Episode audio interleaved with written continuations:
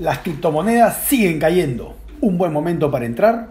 Definitivamente los fondos inteligentes están saliendo de las criptomonedas debido a la incertidumbre causada por los ataques de reguladores, bancos y empresas consolidadas como Facebook. Los problemas de las bolsas también están espantando a los inversionistas y falta un desarrollo de la tecnología atrás de las monedas más importantes. Interesante momento para el criptomundo. ¡Vamos!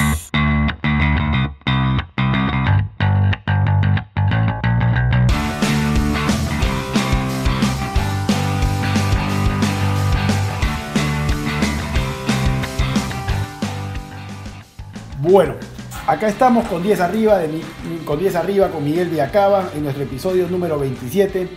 Seguimos creciendo rápidamente, nuestro episodio 23 va en camino a convertirse en nuestro primer episodio con más de 3.000 reproducciones y continuamos liderando casi siempre los rankings de Apple Podcast Business en la región. Una vez más, gracias Latinoamérica por escucharnos e interesarse en los temas que tocamos acá en 10 arriba. Antes de entrar al tema de la caída de las criptomonedas, quiero hablar hoy sobre el discurso de Donald Trump en las reuniones de Davos. Un discurso que realmente me sorprendió y creo yo tiene varios puntos que son bastante rescatables e interesantes. Ojo, mi posición sobre Trump, los que me escuchan la conocen.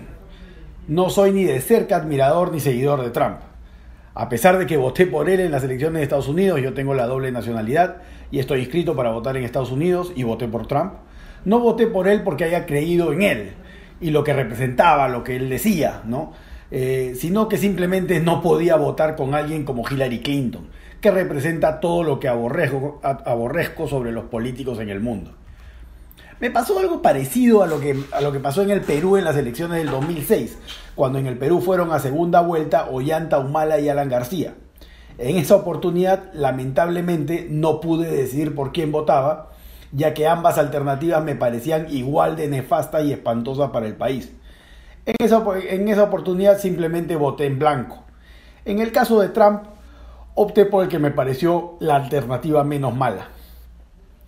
Creo yo que hay cinco frases que pueden ser las más destacadas e importantes en el discurso de, Trump en, Davos. La primera es cuando dijo siempre pondré a Estados Unidos primero y al igual que lo deberían hacer los otros líderes con sus países. Esto es lo que más me gusta a mí de Trump y algo que deberían aprender los líderes de nuestros países. Que la verdad no les interesa el bienestar de su país lo único que les interesa es llenar sus bolsillos o darle de comer a lobistas a los que pagaron sus campañas políticas. El discurso que tiene Trump pro Estados Unidos y peleándose con países que son supuestamente aliados a veces y peleándose también con intereses económicos dentro de su país para imponer su punto de vista, a mi parecer es admirable. Miren, veamos lo que pasa en Venezuela, ¿no? Con el nefasto Maduro, que no solo terminó de destrozar su país siguiendo los pasos de su líder, Hugo Chávez, que le entregó la economía de Venezuela a países como Cuba, China y Rusia a cambio de favores políticos y económicos que solo beneficiaron su bolsillo y el de sus corruptos seguidores lo que pasa en el Perú con Pedro Pablo Kuczynski, que solo llegó a la presidencia para querer tapar actos corruptos concebidos durante el gobierno del prófugo Alejandro Toledo, en el que PPK fue el premier, el primer ministro y ministro de Economía. En Colombia, por ejemplo, el camarada Santiago, más conocido como Juan Manuel Santos, que pacta con asesinos terroristas integrándolos al orden democrático y perdonándoles secuestros, robos, abusos a menores, manejo de narcotráfico y miles de delitos más, ¿no? a pesar de la negativa del pueblo colombiano de aceptar tremenda traición a su país. Muchos critican a Trump por sus posiciones sobre el tema migratorio ¿no? y el tema del muro de la frontera con México. ¿verdad? Yo he vivido más de 12 años en Estados Unidos, en ciudades como Miami, Nueva York y Phoenix, y he visto el problema de la inmigración ilegal. La gran mayoría de ilegales que llegan a Estados Unidos no llegan a ese país a trabajar y a aportar. Llegan a ganarse la vida ilegalmente robando, estafando y traficando. Eso es Vox Populi y todo el mundo lo sabe. ¿no? Para países como México y Centroamérica, ¿no? y los países de Centroamérica, es un gran negocio y un alivio la salida de estos individuos que solo aportan delincuencia en sus países. Gran parte del pueblo estadounidense está cansado de tener que lidiar con las peores lacras de los países latinos que llegan a Estados Unidos a causar problemas y a delinquir. Esto combinado con la situación que vivimos hoy en día por el tema del terrorismo internacional hace imperativo que las políticas de inmigración en Estados Unidos cambien. El control fronterizo es una necesidad en ese país y el tema del muro no es una idea tan descabellada como sonaba cuando Trump la mencionó por primera vez. Por lo menos a mí me parece así. Acuérdense lo que vivió Argentina en los 80 cuando gracias a la crisis vivida en el Perú durante el gobierno del nefasto Alan García Pérez, miles de peruanos emigraron a Argentina a buscar nuevos rumbos. Del Perú salió mucha gente humilde y trabajadora, que fue a Argentina a aportar y a trabajar. Pero por supuesto que la gran mayoría fueron a delinquir, robar y traficar. El peruano en Argentina se convirtió en sinónimo de delincuencia, robo y mal vivir. Las mafias más importantes de Argentina pasaron a ser manejadas por peruanos. Cuando yo viajaba en Argentina en los 90, me acuerdo, y decía que era peruana, la respuesta era siempre la misma, ¿no? ¡Uy, qué miedo! Bueno, ahora está pasando con los venezolanos que están llegando al Perú. No, ojo, no, no estoy en contra de la inmigración y la búsqueda de nuevas oportunidades, para nada. Pero todo tiene que hacerse de una manera controlada. En el Perú ya hay cerca de 100.000 venezolanos ilegales y están llegando alrededor de 1.000 al día. Esto definitivamente va a traer problemas, no tengan dudas. El peruano de sueldo mínimo va a quejarse, por supuesto, porque se le da trabajo a extranjeros, ¿no? cuando en el Perú no hay trabajo suficiente se vuelve un tema de oferta y demanda. Más gente aceptando trabajar por menos cuando no hay mayor oferta laboral traerá mayor desempleo. Por otro lado, junto a los que llegan a trabajar y a aportar, llegaron también los que vienen a delinquir.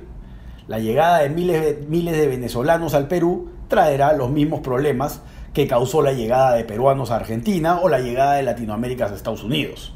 ¿No? Bueno, otra, otra frase importante de Trump en Davos, ah, se, las se las digo después de una pausa.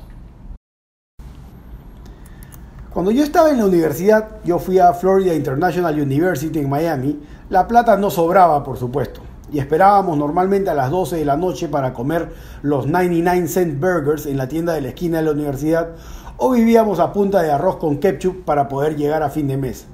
La verdad solamente comíamos bien cuando mi buen amigo Dani Barrera, que estudiaba ingeniería en University of Miami en esa época, se preparaba una buena paella o un buen ceviche que siempre quedaba espectacular a pesar de los limitados ingredientes que había en Gringolandia. Hoy, para el gozar de muchos, Dani abrió en Lima una empresa de catering en la que te arma tu evento con las mejores paellas, fideos, tortillas españolas y mucho más un chef de los buenos, como los de antaño, no como cada payaso que ves ahora que supuestamente estudió en Francia o en la China y la verdad no sabe pelar ni una papa. Para todos tus eventos llama a A Buen Fuego de Dani Barrera. Ahora en verano van desde Cerro Colorado hasta Ancón. Un maestro Dani. Lo recomiendo a ojos cerrados, llámalos al 982-592384 o visita su, visita su página de Facebook A Buen Fuego. A Buen Fuego de Dani Barrera espectacular.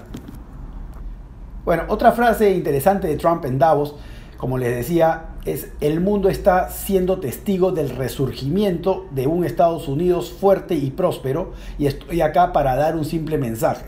Nunca ha habido un momento mejor para contratar, construir, invertir y crecer en Estados Unidos. La verdad, no lo creo. Creo yo que Estados Unidos está en problemas. Steven Mnuchin salió la semana pasada a decir que un dólar débil era bueno para Estados Unidos, ya que beneficiaba a la industria americana y a la manufactura en ese país. Lo que no dijo es que un dólar débil a quien realmente beneficia es a los bancos centrales y a su tremenda deuda.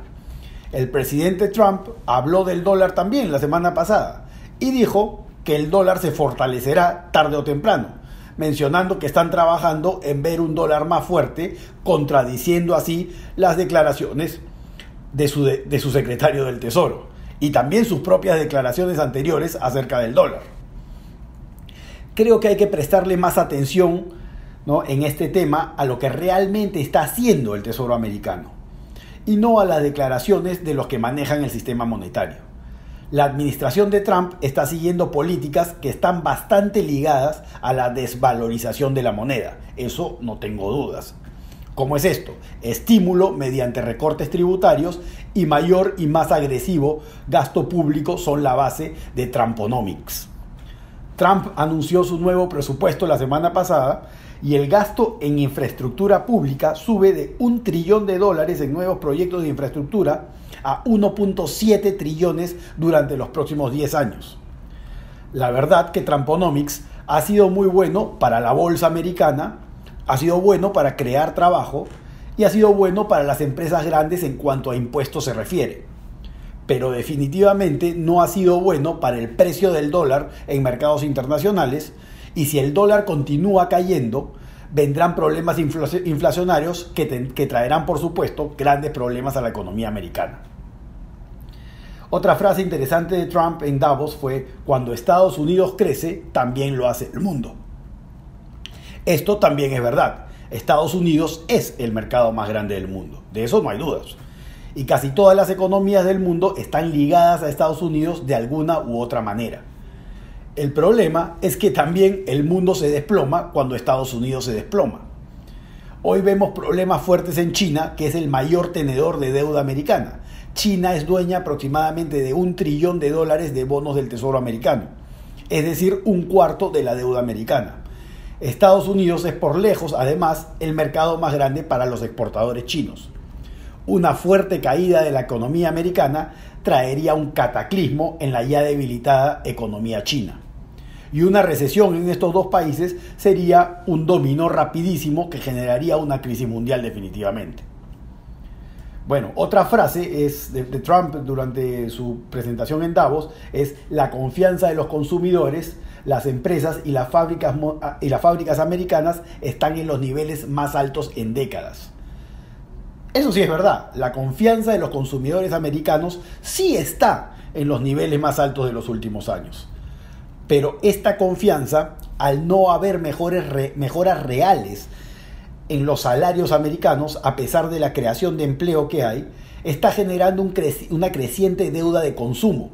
El crecimiento de las deudas de tarjeta de crédito, de créditos personales y de hipotecas está generando una situación muy, pero muy parecida a la del 2008 donde tienes confianza en una economía que está basada, esta confianza realmente en nada.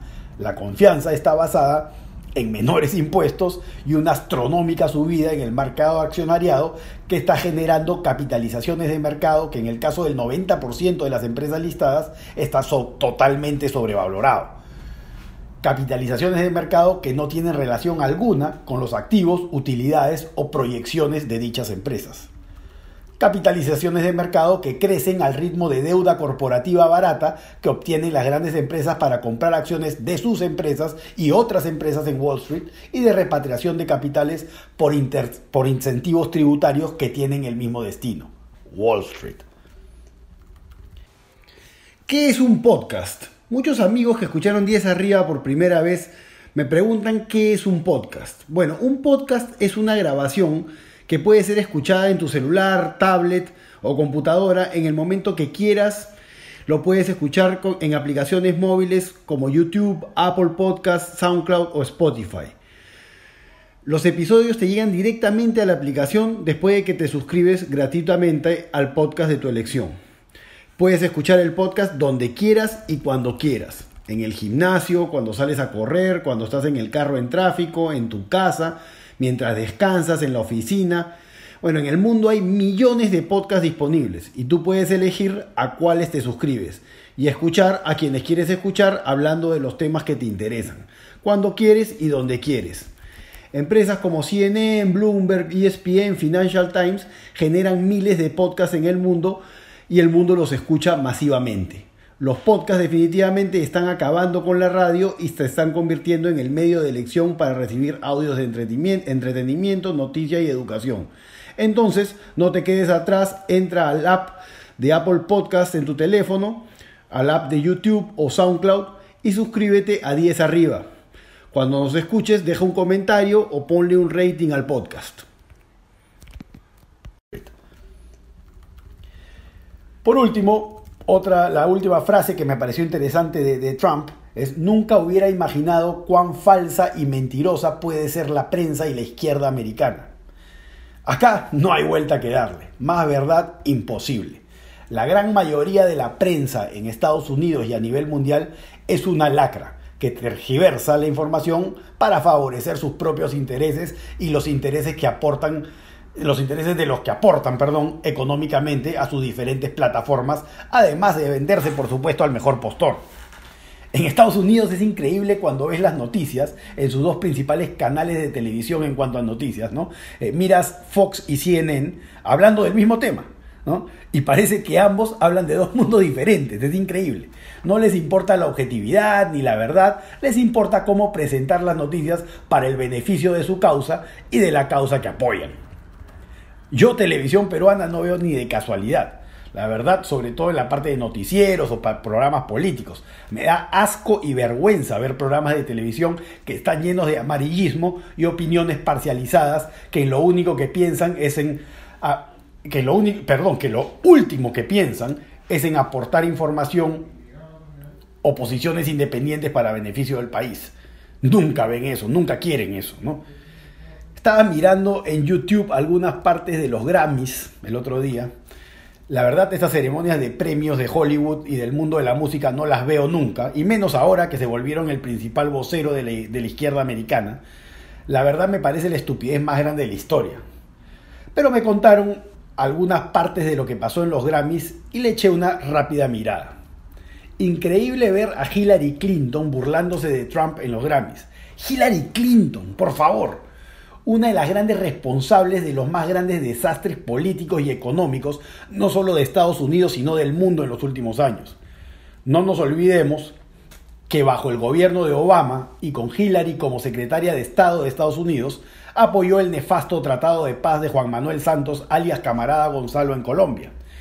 Y si esto no les parece suficiente y no saben lo que fue realmente Hillary Clinton, googleen un poco temas como los escándalos del Board of Trade en Estados Unidos, los escándalos con el uranio a Rusia, las verdades del ataque a Benghazi y su servidor, sus emails.